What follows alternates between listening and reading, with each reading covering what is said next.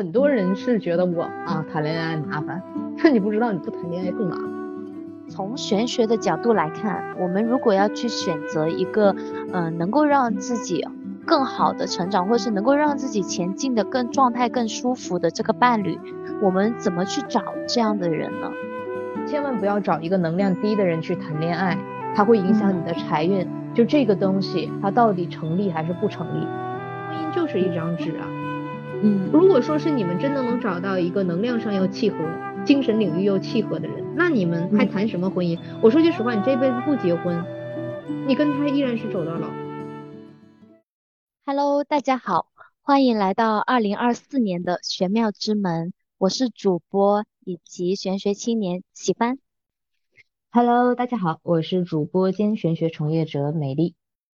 嗯，美丽，我不知道你有没有留意到哈，就是不知道从什么时候开始，单身好像是变成了一种被放大鼓励的生活方式，所以从传统的必须婚嫁过渡到现在的这种单身为王，这两种极端的转化，时常让我感到很困惑。我不知道美丽，你有没有感受到这种社会氛围啊？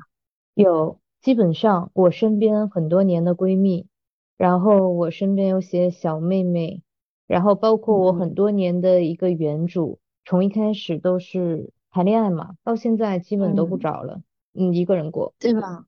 对啊，你知道吗？包括我前一段时间哦，我关注的一个生活方式博主，因为我好几年前我就有关注他了嘛，他之前呢是会经常分享他的那种质感的生活方式，就是那种很独立女性，而且很丰满的那一种生活状态。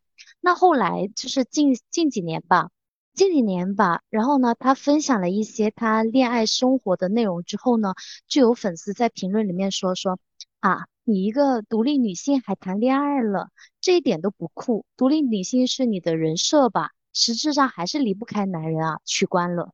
就这种，然后我看到这个言论的时候，我真的觉得蛮震惊的，因为在我的观念里面，独立女性她跟恋爱或者婚姻这个事情，它其实是不应该是互斥的，就很像以前我看那些社交网站，他们很爱抛出一个选择性的话题，说。爱情和面包，你选择什么？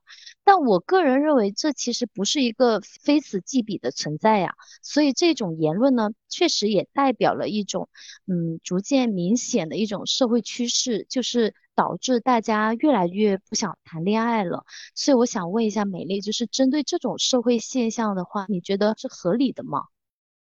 呃，我这么跟你们说啊，这种现象它存在，它只要存在，它一定合理。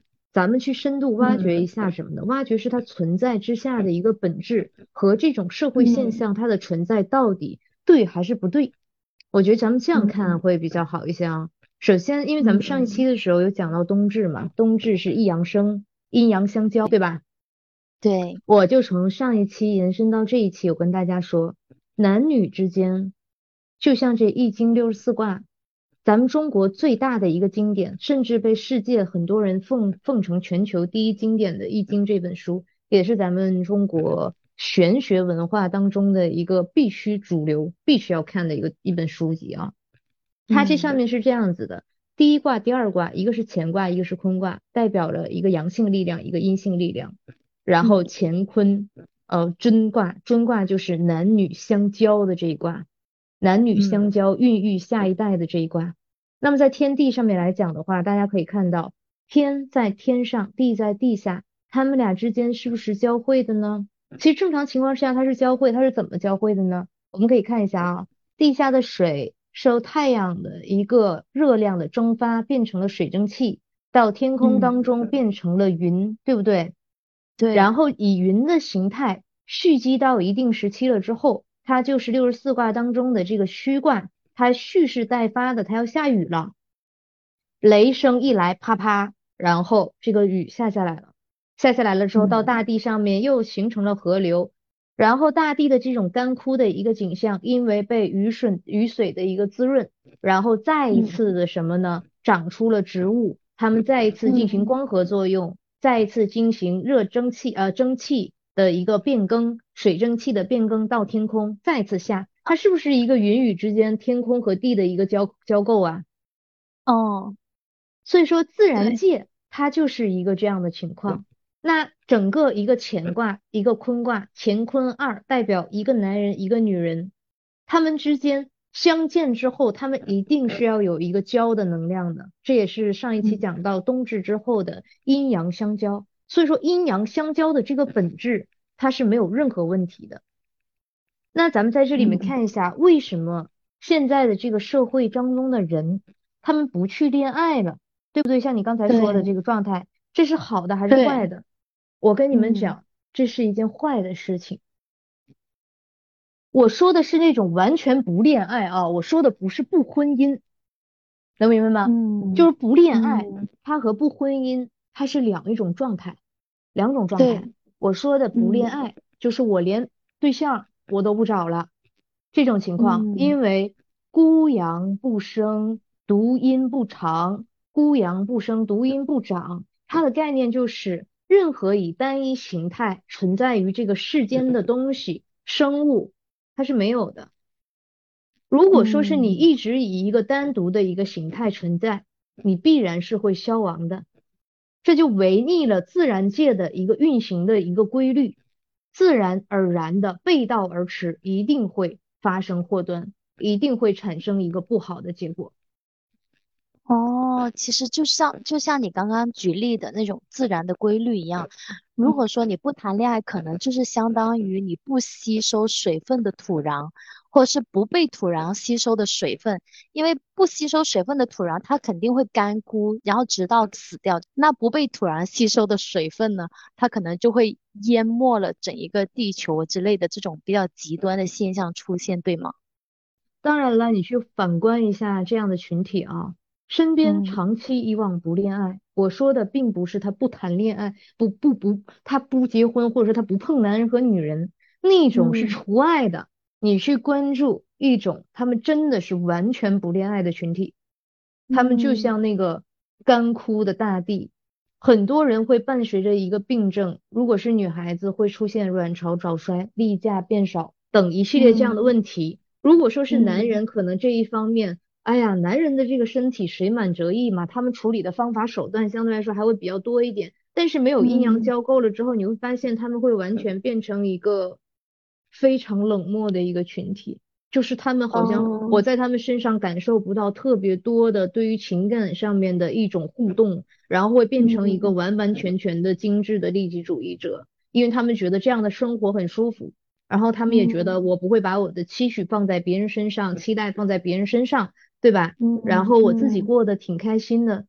我在这里啊，我想提一个点，就是，嗯，所以你前面说的那种不谈恋爱，指的是你跟异性有肉体的相交，并不等同于你说的这种恋爱的模式。真正的你说的那种恋爱的模式，是指跟异性之间有情感的交流，这种才叫呃恋爱的模式，对吗？对，它可以按照多少分来打分。比如说，你跟恋跟男女之间有性的相交，你可以给他加二十分。然后呢，有情感的相交，因为情感上的滋养有的时候跟性的上面来比，在现在这个时代，我觉得情感的滋养会比那方面的力量还要大。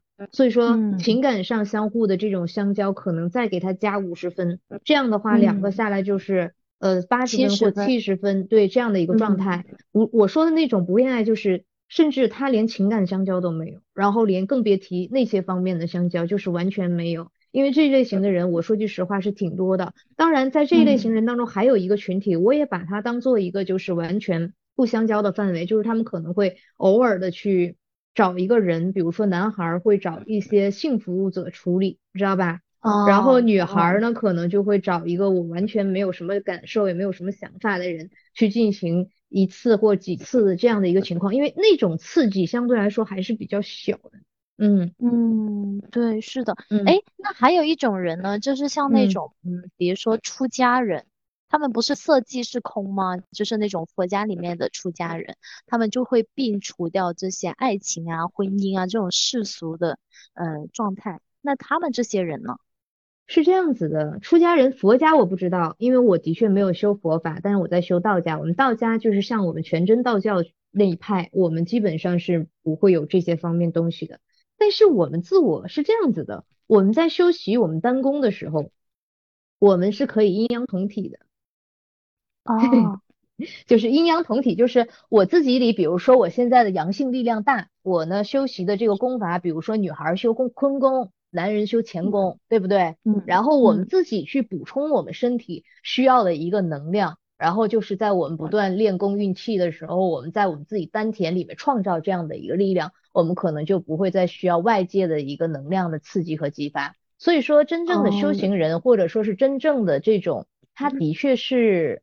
可以具备他自己本自具足的，这也就是一个真正道家人和普罗大众的一个区别。佛家我觉得有很多的人是真正的干干修，干巴巴的在修吧，嗯嗯嗯，呃，就是完全禁欲。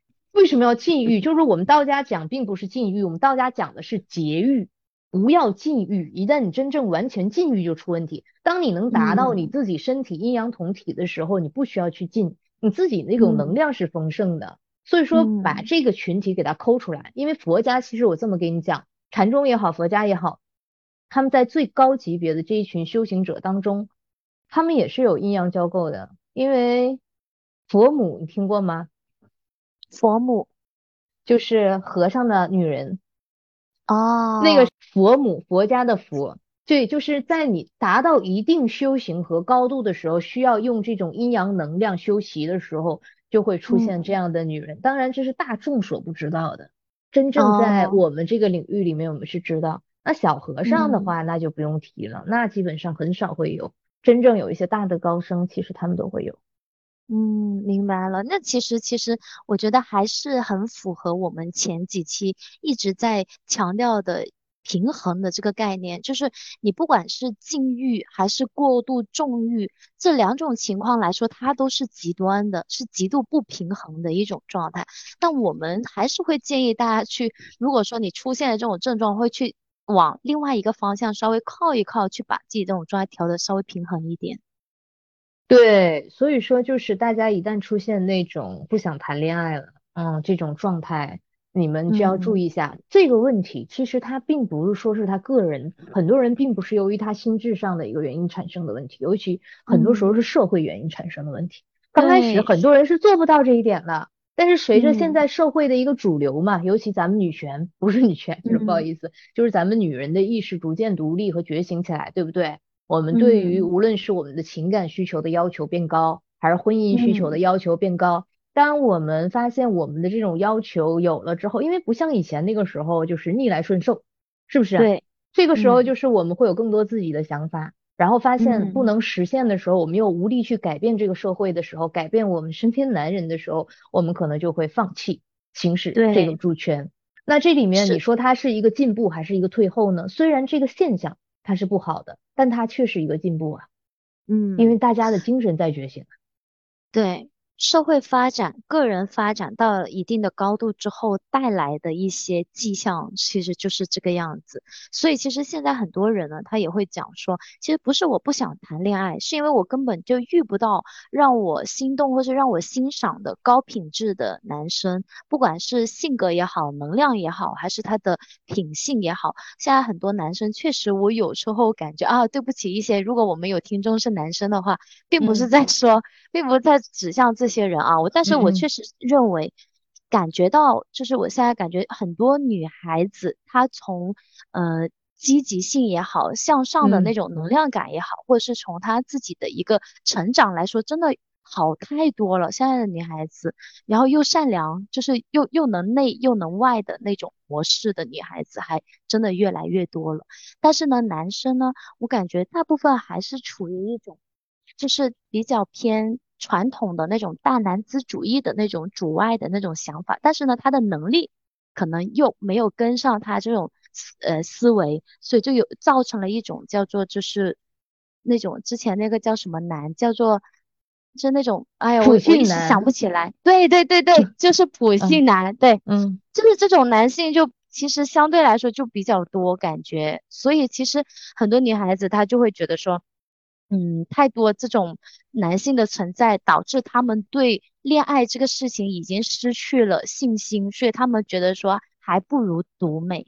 就是我与其找一个能量低的伴侣，我不如就是你你想想，我找一个能量低的伴侣，他还会影响我的财运、贵人运，我还不如自己独美。所以这可能就是现在大部分单身人的一个呃概念吧，就他心里的想法。嗯，我需要给你说一个点，就是我要替男人说一句话，这个也是我师兄说的一句话，我觉得特别对。我师兄说，你们只认为你们女人对男人失望吗？他说，你知道这个时代我们男人对你们女人失望到什么程度吗？他说，你知道我们为什么天天在家里玩茶器、喝茶、钓鱼、上山，所有事情我们都做了，我们就不碰女人吗？就 说 就是因为这个时代你们这些女人也太差劲了。就是可能在我们的女性角度当中，我们觉得我们女人，你看啊，主外主内各个方向各个方面都很好。但是人男人的需求，因为本身在天地供需关系当中来说的话，男人就是天，女人就是地啊。男人就是一个奔腾在动的，女人就是一个包容体谅的状态呀。现在的女人不是个女人的状态了，我跟你们讲。当然，这个是时代到现在的一个产物。可能男人的力量在消减，女人的力量在加强，因为马上火运来了嘛，就是女人中女的时代到来了，对不对？所以说，现在不单单说是啊，男人不满足于女人，还是女人不满足男人，大家相互都是不满足的、不满意的。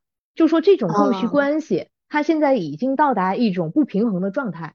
因为这种不平衡的状态一旦出现，就出现了现在社会上的情态，不管男人还是女人，大家都不想结婚。嗯，明白了吗？所以说，它绝对不是说是单独的，只是我们女人的一个态度。男人更是，男人甚至于现在就是，我绝对不会去追一个女孩子当舔狗，我凭什么要去追她？那么费劲儿，那么多脾气，那么多毛病，跟你结个婚，对不对？我给你多少多少多少，我爹妈房子房子卖了，什么什么都来了。那很多，因为我跟你讲，咱们说的这句话，咱们是站在一个比较公平公正的一个天秤天秤上来说的这句话，就是说，的确这个社会形态上就有这种人，说我跟你结婚，你要给我几十几万。对不对？我要什么你不给我，我就不跟你结婚，有吧？然后有一些也也男人也是，结果结完婚之后，或者是两个人在一起他不作为，所以说他绝对不是单方面男人单独的问题和女人单独的问题，是双方都已经出现问题。唯独那些能结婚的一些人呢，可能他们相对来说他们的意识不太一样，或者说他们处于的那种境遇和机缘不太一样。哦，明白了。嗯，那其那那这么说来的话，现在就是说男生女生互相看不上。其实这我在我感觉来，这可能有点像是沟通，或者是说，嗯，社这因为其实我自己有时候去刷微博也好，或者刷那种小红书这种社媒也好，我就会感觉时常看到男性跟女性在打架。女性就觉得说，哎呀，我我们女性独立，我们什么都比你们男生更更强一点。其实，在实力上、能力上，但是你们男生却不懂得尊重，不懂得去去呃看看到我们身上的一些好的存在。然后男性呢，又会觉得说，女性身上的那种阴柔的力量不不存在，就觉得女孩子不温柔嘛，太强势嘛之类的这种。所以我时常会看到这两种角色的言论会在打架。嗯，这很正常，这就是像是正常来说地天泰嘛，地天泰是天地相交嘛，呃，地的能量往下来，天的能量往上去，相互相交才可以。如果说变成一个天地痞，天在天上，地在地下，这就相互之间没有交感。你说天地之间怎么能够连接在一起呢？不能啊，它是通过气化才能连接在一起，通过我说的这个交它才能连接在一起的。它不交，天就是天，地就是地，那不就是太卦了吗？知道吧？所以说就是啊，就是痞卦了嘛，就是痞态痞极不通的一个态度嘛。所以说现在就等同于这个时代就有一点男人不懂女人，女人不懂男人，然后呢，大家就产生的结果就是我不想谈恋爱，嗯，甚至于我更不想结婚，我觉得一个人过挺好的。嗯嗯，哎，那我想说，针对这一种思维模式，就是我们有一些什么样的好的建议可以给到我们的听众朋友们吗？就是如果说他们也有同样的这种呃排斥异性思维的这种模式在的话，我们可以怎样去调衡一点呢？哎呦，这个你首先你肯定是得在思想观念上你去认识到。首先第一点，我先说，你们常年不处对象，嗯，你们不可惜吗？年龄年纪轻轻的，对吧？那么 鲜嫩可口的时候，你们都不去体验这种天地相交的快乐，你们失去了很多东西。另外一点，这个东西对于你们人本身的身体不好啊，无论说是你们精神状态也好，说是你工作上面也好，还是各方面上面也好，它一定不是不会是有那种交流性信息的，呃，这种产生的一个结果会好。第三点就是大家全都不谈恋爱了，不结婚了，下一代都没有了，文明就断层了，你们知道吗？知道为什么老祖宗说炎黄子孙延续？为什么一直说延延续和传承啊？我要不说这个时代的人，他就有一点点，就是到达一个点，就在于他们不顾别人死活了，不顾下一代，不用不用，没有关系，跟我没关系。这个时代明天灭灭亡了，好像跟我都没关系。所有人，你知道西方的国家为什么到时候到一定时期他要征收单身税？你要不生孩子，为什么要交税？对不对？因为他们考看似他们的这种文明到达一定时期的时候，大家之间。男女之间产生了很多不可调和的一些问题，包括你结婚了之后你要离婚的税费都很高啊，就是因为他们这个时候没有办法去处理，国家出台了一些政策去处理，而他们那边又没有中国传统文化这样的一个根深蒂固的一个传承，他们更不明白其中的一个概念，甚至于像人说嘛，找了一个宠物，然后我就过到死了，但是他们不知道咱们中国这五千年文化的一个传承就是靠这种教教出来的。你能把你的血脉传承下去，你能把你的文化传承下去，能把你的中华文明的根延续下去。嗯，可能我觉得大家会把自己想象的太渺小了，他会觉得说，我今天哪怕我我我生了一个孩子，我也不见得能把这个孩子教育的很好，然后我也不见得我有那么充足的能量，或是那么充足的金钱财力。去培养好这个孩子，让他做到文化传承。他们可能就想到这些之后，他们就会觉得说，反正我的力量这么渺小，少我一个可能也不会有太大的区别。那其实每一个人如果都这么去想的话，这个时候这个力量就会变得非常的庞大。对，你们从小你们小一点的去想啊，嗯，就是说哪怕不是说是咱们为了延续下一代，嗯，为了传承，这都是像像听的都是屁话一样，对吧？你们就为你们自己的身心健康考虑，你们都需要有。你们想要你的工作干得漂亮，想要你的人变得好看，知道吧？嗯。想要你们的精神状态越来越饱满，越来越丰盛，你们是要有的。但是这个教的东西，它要怎么教？它这里可是很有学问。你知道当时的时候，就像刚才你提到了一个话题，一个主题啊，就是我。呃，在在刚才在思考，就是你说的，你就有现在网络上很多人在讲，千万不要找一个能量低的人去谈恋爱，它会影响你的财运。就这个东西，它到底成立还是不成立？对，我跟你讲，它是一把双刃剑。嗯，它这个根本状态取决于你自己的根本和状态。我给你打个比方，如果说你自己的能量依然，我再次讲到道一的体系当中，人分六种。六大种类，太阳对不对？少阳、太阴、少阴，然后老阳、老阴这几种情况。比如说，你是一个阴中之阴的人，就是你的负面的状态和你负面的能量已经达到极限和爆棚的时候，你这个时候要找找一个跟你一样阴中之阴的人，你一定是损伤你的财运的。阴中之阴指的是什么样的一个状态的人呢？就是非常非常负面啊，然后呢，非常非常经常 emo 啊，然后各种奇葩事件频发呀，这样的群体全都属于阴阴中之阴呢。哦，这个至阴的人基本上就是我刚才说的那种状态，就是你的能量频率已经很低的时候，那你基本上你就不要去找一个能量频率很低的人。那这种情况之下的话，就是两个很阴的人在一起了以后，必然产生一个什么样的结果？就是像你说的破财，那都是阴的东西，你说他能不破财吗？对不对？两个人脑子都不好使了，你觉得他能不破财吗？但这个东西，我想说，他为什么是双刃剑？这个东西说这个话，他会引导很多人。我说句实在的话啊，你这句话说出来了之后，你要考虑你的受众问题。嗯，如果我跟你讲，就拿个打个比方，就像我一样。如果说你现在给我一个跟我一样能量频率的人，你要我去跟他谈情说爱的话，如果两个人太相似了，我没有什么交感。我跟你讲，没有，就说两个太相似的人，他更相，他更适合什么婚姻？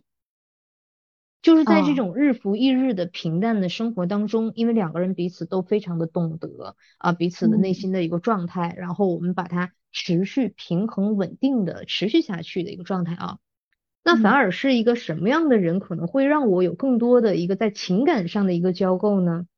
哦，我给你打个比方，就像我现在的状态，可能是有一些情绪的时候，或者是有一些想法的时候，我可能不太会去懂去跟别人沟通，因为。我都是可以自我消化的，而我是那种阳性力量比较强的一个群体了，知道吧？嗯。然后你说，如果在这种情况之下的话，两个人怎么去谈恋爱呢？怎么样能产生这种天地相交的感觉？那反而可能更适合我的是那种有的时候对方会有一些负面的情绪，然后他来跟我沟通和交流，然后我就会嗯，哦，我正好多这个力量，我有很多呀，你知道吧？然后我就给你。我给你了之后，对方就得到了一个满足，哎呀，好舒服，我好一点。你会，你看是不是这样？然后有的时候像我们这种阳性力量很强的人，身上有使不完的力气，然后你说你不把它散发出去，你就成了一个不断向前滚动的机器人，会有这样感觉。呃，反而是力量很强大的这个群体，一般都会这样子。然后。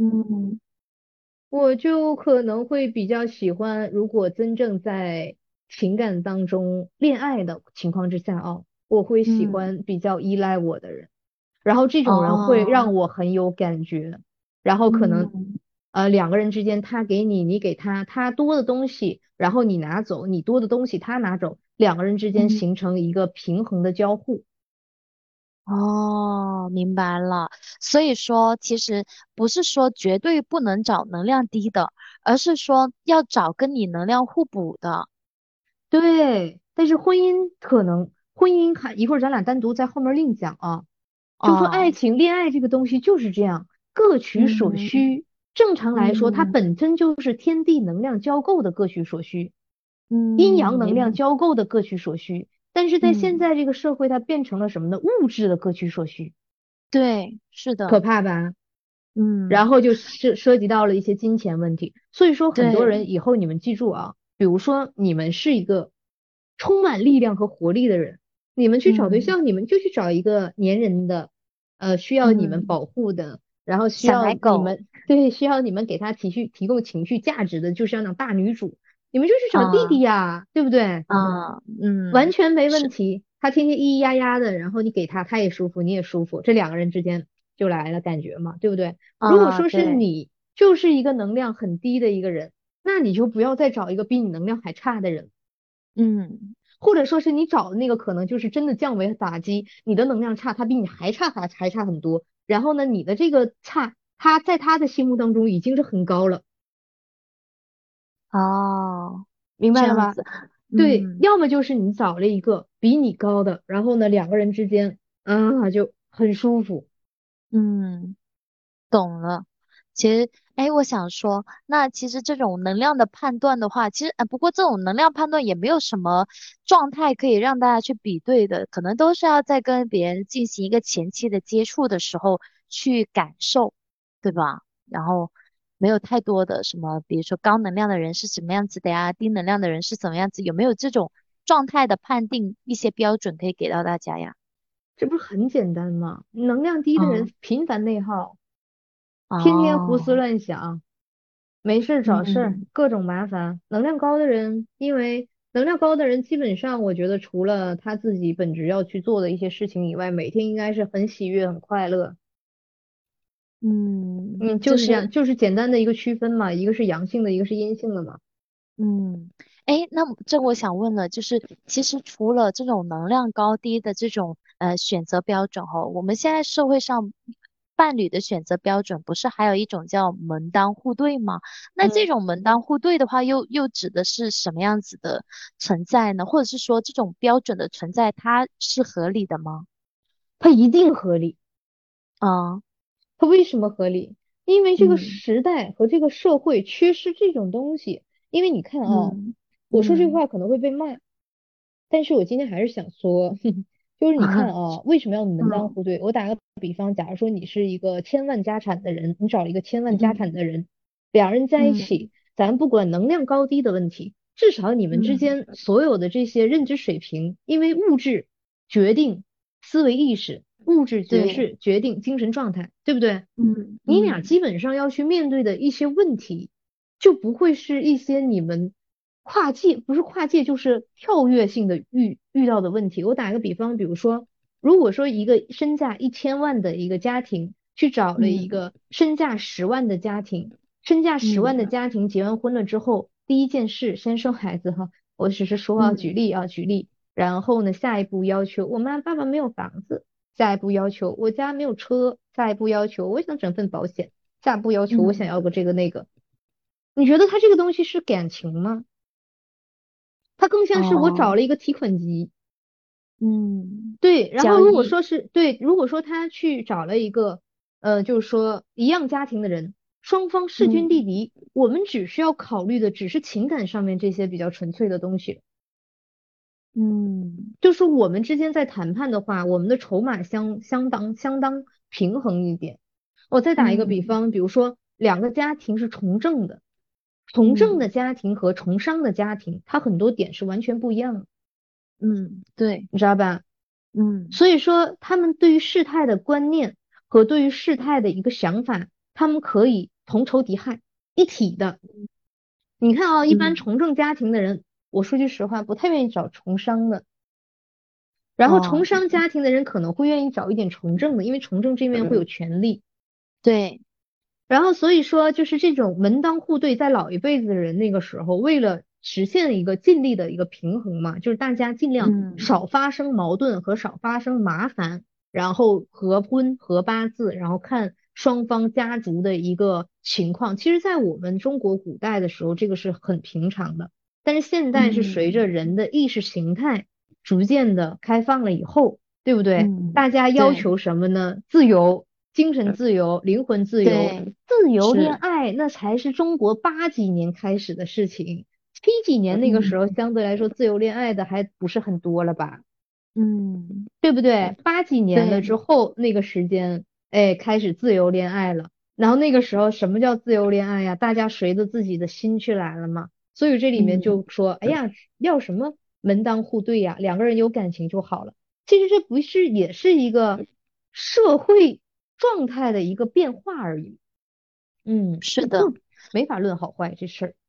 嗯，对，像你刚刚说到的，就是那种比较断层级的两个人。一在一起比较极端的案例，就是我们经常听到那种凤凰男呐，跟那些呃出生在比较优渥家庭的女孩子在一起，往往最终有一些闹剧就会以生命的闹剧来做这个事情的结束。就听起来这种新闻看多了，你知道吗？就还是会觉得很可惜。我觉得这多少也是会有一种嗯不门当户对的问题存在的。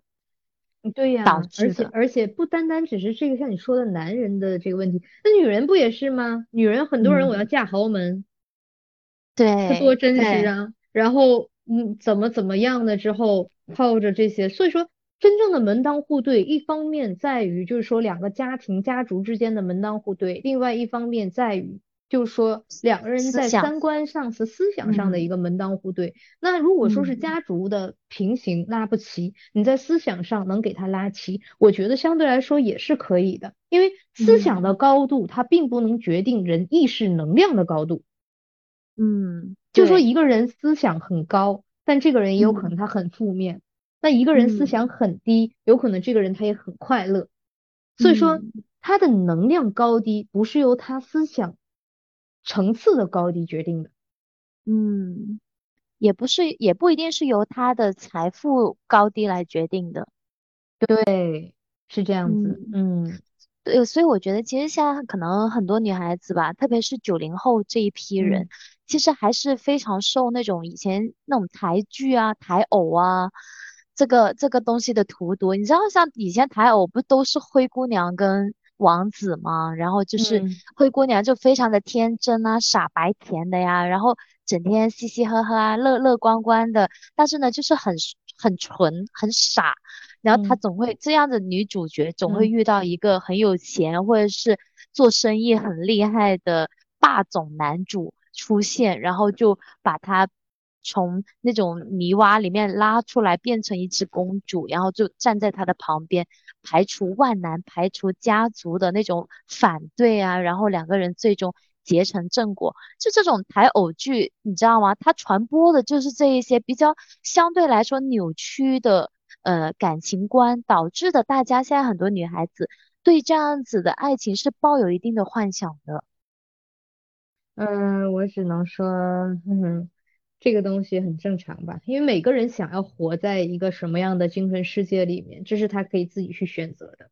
咱们今天只是去讲了一个，如果从玄学的角度，从真正中国传统文化的角度来讲，它真正的一个范畴而已。嗯嗯，哎，那我想问了，就是嗯，从玄学的角度来看，我们如果要去选择一个，呃，能够让自己。更好的成长，或是能够让自己前进的更状态更舒服的这个伴侣，我们怎么去找这样的人呢？首先，第一点，你一定要足够了解自己。你了解自己的前提，你才能知道你需要的是一个什么样的人。就这么简单。就说当你知道，就像我刚才已经把这个答案给大家了，就像刚才说的，你是一个这样的状态，你就需要一个略微这样的一个状态，除非说。呃，婚姻，嗯，是另外一种选择。婚姻是两个人比较同类，然后两个人才会比较舒服。真的，要如果说是在婚姻当中还会出现那么多的一个状态的话，呃，或者是摩擦的话，其实相对来说比较累。因为婚姻它在六十四卦当中，它是雷风横的牌，它俩是同类，都属木，同类之间只分一阴一阳而已，你知道吧？所以说婚姻当中更像是两个人，两个战友，我们要共同御敌了。婚姻这个过程当中，为什么现在有很多的一个呃婚姻？就是我通过刚才你说的那个点，直接讲到这个点好不好？就是说很多人的婚姻就是频繁的出事、出生矛盾呐，或者是难长久，就是因为他们在婚姻当中的这个态度，他没有调平，他还处于恋爱当中的一个状态。然后呢，第一点是这样，他处于恋爱当中的一个状态。就是还是呃互相的碰撞，互相的摩擦，互相的激情，你知道吧？嗯，正常来说，婚姻当中是应该走向平衡一点点，大家统一战线，共同御敌了，然后比较平衡平稳的往下持续，你知道吧？然后在这个过程当中，大家婚姻是一个共同成长的一个过程，它的共同成长并不是那种阴阳交构的那种共同成长，阴阳交构是恋爱当中是我多的我给你，你少的。你给呃你你多你多的你给我，是不是相互从对方身上拿到属于我们自己的力量？但是婚姻呢，它在这个基础之上是两个人互相拿到力量，拿到一定时期了之后，我们还要一起共同成长往前走，因为我们还不单单是面对现实的一些问题，我们要考虑孩子，考虑家人，考虑老人，一系列的问题我们全都要考虑的。所以说这个时候就是，如果说有一方掉队的情况之下，它也会出现什么呢？就是。很多矛盾，然后处不下去，谈不下去，最后分崩解体了嘛。所以说现在又回到刚才你说的那个主题，就是选择另一半，你一定要确定第一点你自己要的是什么，你自己要的是什么呢？第二点就是我只是想谈一段恋爱，还是说是我想要一段婚姻？嗯，哎，我想问一下了，就是。我想谈恋爱的时候，那我选择的另一半可能是，比如说会根据我自己的能量状态来去思考选择另一半，呃，他是能量高的还是能量低的这种。那我选择婚姻的话，就是我选择婚姻对象的话，那这个时候我要怎样去，嗯，找找那个点呢？呃，我要跟大家说，就是婚姻当中的一个选择，就是选择婚姻对象啊。可能你们在能量选择上面，如果说从一开始是恋爱关系，那自动过渡到婚姻，你们心里面就要有一个转化，就是婚姻关系和恋爱关系它是两码事儿。从整个咱们东方玄学的角度来说，从天地相交、男女相遇之间的交构的交，变成了爱恋的这些东西，再到婚婚姻一个恒久持续一起。面对外敌的一个状态，它是完全是两种态度。所以说，如果说只是谈恋爱的情况之下，你们就按照我说的去找一个比较互补一点点的。然后呢，因为你能在对方身上得到很多你缺失的力量。根本点在于人一定要阴阳平衡，阴阳不平衡，这个人一定处于不论是精神还是灵魂，他一定是不健康的状态。明白了吧？那婚姻相对呃爱情来说的话，它有另外一个属性。就是他未来的一个稳定性的问题。然后这个时候你们可以就是在他的精神灵魂层面的要求、三观上面，你们要考量一下，就是说他能量高低，那已经是你们其次要选择的一个点，最主要的一个点就是说要看两个人三观合不合。你三观不合的情况之下，你未来想要走的长久，或者说是两个人没有办法实现共同成长，落差太大了啊，也是很有难度的。除非说是你真的有钱有闲。呃，你能够完完全全的去陪伴一个人成长，就说他跟爱情真的是两码事。哦，明白了。其实可能还是要找一个，就是，嗯，相对来说三观上面是比较吻合的，然后呢，在物质上面呢又是不分伯仲的这种，就至少可能你没有很好，但是他也不会来拖你后腿的那种，这样子的人，他可能会比较能够是两个人结合。走进婚姻的选择，对吗？对，在这里我还想说一个概念，就婚姻这种东西本身就是作为人间的一个束缚啊。我说这句话，你们要明白是什么意思。我说句实话，婚姻它是什么呀？它就是一个纸，那是人间履行的一个承诺，在天地相交的概念，它有婚姻这一说吗？它没有。对。婚姻它更像是你给自己找了一个后天的战友，嗯，因为你们之间签订了协议，你们要之后共同御敌，对不对？所以说婚姻关系它跟爱情怎么能是一样的呢？爱情那是自然而然发生的阴阳交构，嗯，所以说婚姻它是什么？它就是在这个社会形态之上给你们的一种绑定。那么婚姻关系的维系，它更不是玄学问题了，它是现实问题。它是物质问题，它不是玄学问题。明白你看人家人家阿拉伯那不是就是说那个就是嗯，一夫多妻是吗？对对对，一夫多妻。当然还有一些母系氏族是一妻多夫，中国也有这样的少数民族。你说那婚姻叫什么呀？我说这话我能不能这这部这期不让播了？小宇宙宇航员会不会不让咱播呀？其实我说的就是一个很很现实的一个问题啊，婚姻就是一张纸啊。嗯，如果说是你们真的能找到一个能量上又契合、精神领域又契合的人，那你们还谈什么婚姻？我说句实话，你这辈子不结婚，你跟他依然是走到老。嗯，没有这张纸的束缚也是一样的。嗯，对，其实婚姻呢，就是恋爱的一种契约，就是两个人约定成俗，然后就是。其实更客观一点的话，可以说是在法律上面的一一种维度的表保护吧，对你们的感情或者是对你自己的一个状态。对呀，这也是什么呢？这也是文明的一种体现嘛。文明的体现就是道德的体现嘛。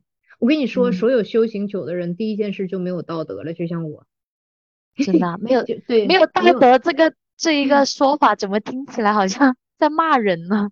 就是我，我肯定会。觉会啊，就是现在大家大众认可的一些规律，呃不是规律规矩，在我的概念当中，我会觉得不算什么，因为我觉得，嗯，这种约束是它约束的是一些什么样的群体，必须被约束的群体，因为有很多人就是这样子，你不约束他，他就能给你做翻天，他就上天了，他做出什么样的事情你不知道，但其实对于很多意识形态比较高的人群来说的话。这种约束真的是一种约束，但这种约束其实它也仅能只是一种约束，它限制不了他的精神的，它限制不了他的灵魂。所以说，婚姻这件事情，你们要用现实主义眼光的色彩去评判这件事情。然后呢，针对于爱情这件事情，你们是可以通过玄学角度的眼光去评判它。嗯，而且我个人觉得哈，如果是我的话，我谈恋爱了，然后这个人，嗯，可能我还是会希望能跟他走进婚姻的时候，在这个转折点的时候，我我我觉得我可能还是会借助玄学的力量，就是我一定会找你看一下我们俩之间的合盘，就是我们之间是否真的适合走进婚姻。我觉得可以通过这种玄学的力量来帮我们去做一些。选择，或者是帮我们去看清一些未来可能会需要面临的问题状态。那这种情况是可以的呀，因为毕竟从一种真正原始的阴阳相交的一个状态当中，变成一个开始合伙打怪的一个状态，对吧？他的这种里面面对的一些问题呀，一些细节啊，咱们可能都要去做一下评估，或者是做一下参考吧，调整一下。对，是的，因为其实我觉得这个事情它没有绝对的选择，就是没有绝对正确跟绝对错误的，我觉得都是相对性的。就好像我朋友跟我讲的，你没有哪一种婚姻，你选择进入了之后你会不后悔的。但呢，但是呢，就是你总会后，你总会觉得你没有选的那个选择才才是最好的选择。但这本身就是一个谬论。所以我就觉得，那回到我们最开始的时候，就是你跟我们分享，就是为什么男生或者是女生他长期不恋爱、不进入恋爱的状态的时候，会对他有一些各方面精神啊、身体啊各方面有一些不好的影响嘛？这其实是不是这种可以看看作这种男女互补，就类似于阴阳的结合嘛？那这种概念它本身有没有一些什么玄学的意义，或者是这种价值点的呀？这一定啊，世间之之一切都是阴阳交构啊。中国的太极文化就是阴阳文化呀。哦。它是一切的根源呢。人男女不交了，顶多人没了呗，能咋的？灭绝了，说不定下一个恐龙时代来了。天地不交了，地球还在了吗？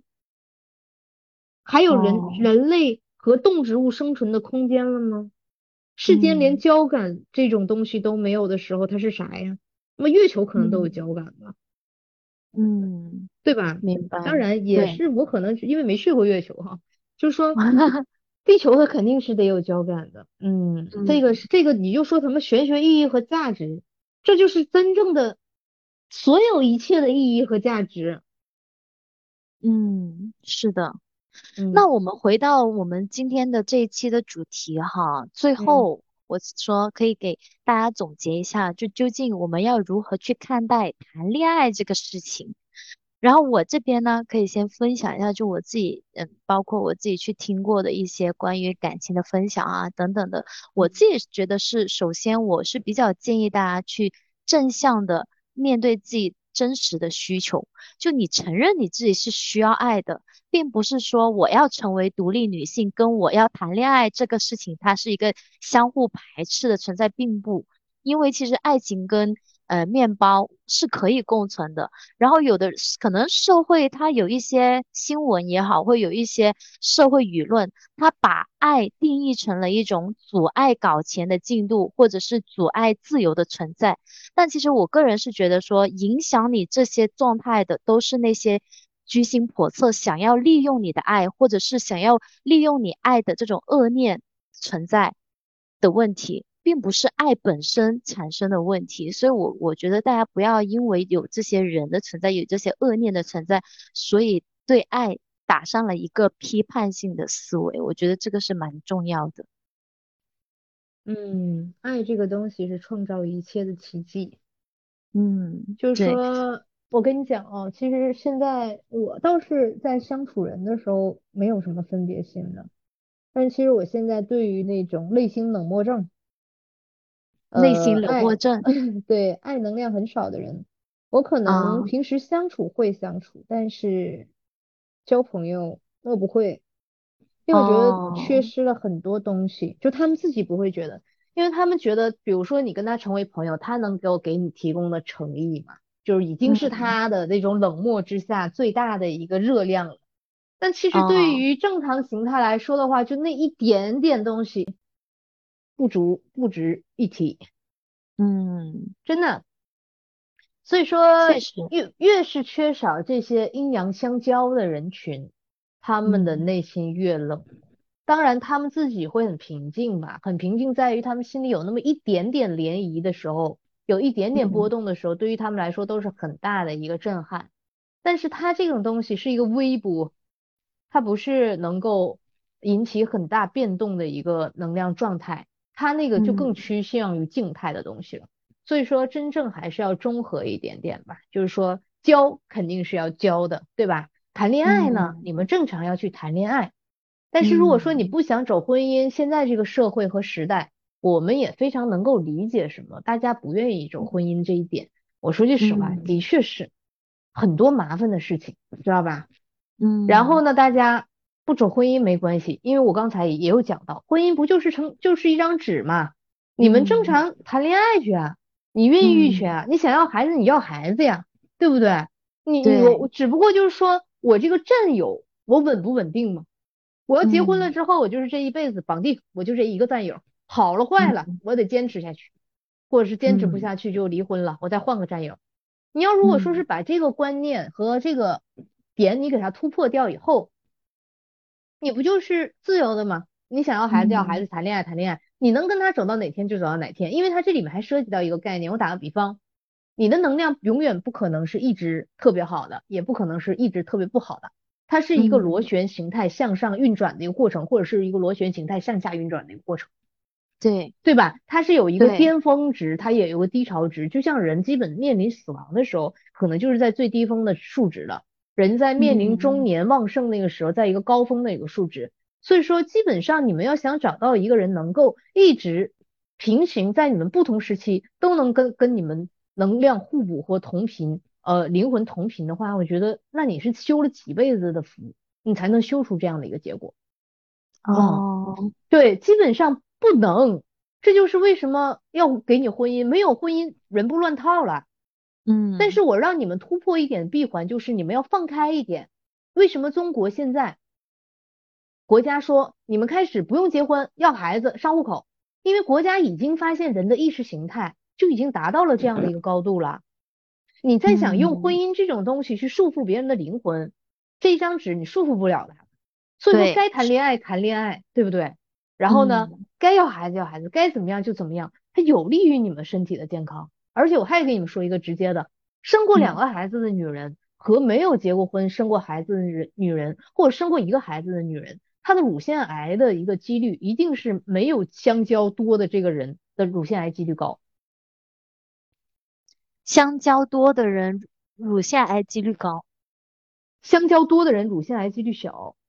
哦哦，嗯哦，明白了。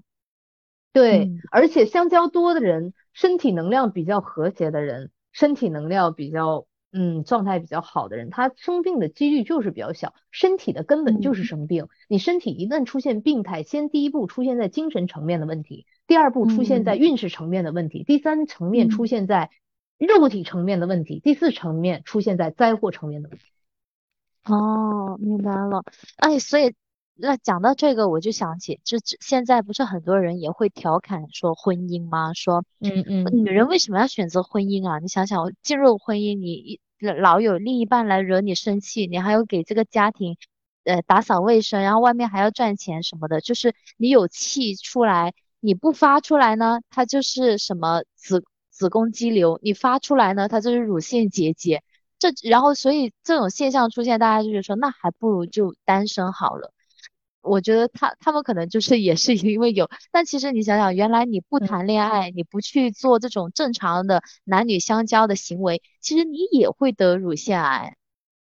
对，而且我再说句实话，很多人是身在福中不知福。很多人他眼睛会盯在好事上，有的人眼睛会盯在恶事上，就看你怎么看。反正我现在对于这个态度来说的话，我觉得婚不婚姻是一码事儿啊。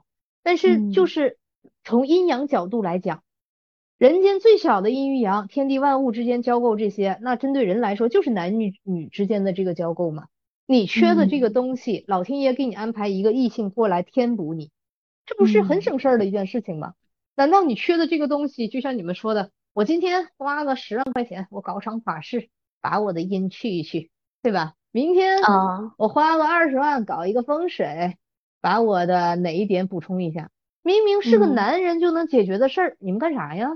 你们为啥花这些钱呢？你不闲的吗？你们只是看到了不好的一面啊，他惹我生气啊！我再问你一个很简单的事情，你都已经肝郁了，肝郁了，气滞了。你这个时候你不发火，你要么就发火，要么就放屁，就这么简单点事儿。你把这点东西给我排出去，你不排出去，你未来的结果就是肝癌。他是男人把你气的吗？说不定就这个时候他就需要一个人在这儿，你这股气儿他给你放出来，我就惹你，嗷两嗷嗷两嗓子喊出来了之后，我告诉你，你这气儿也消了，哎，气儿也顺了，也好了，那怎么就能是个坏事呢？所以说看待问题的角度太。低了，你知道吧？嗯，对，所以说有些点它一定不，它一定是把双刃剑，但是从人间大道和玄学角度来讲，地天泰天地相交这一卦，就比天地痞天地不相交这一卦好了六十三步，六十四个卦，好了六十三步，中间差别多大？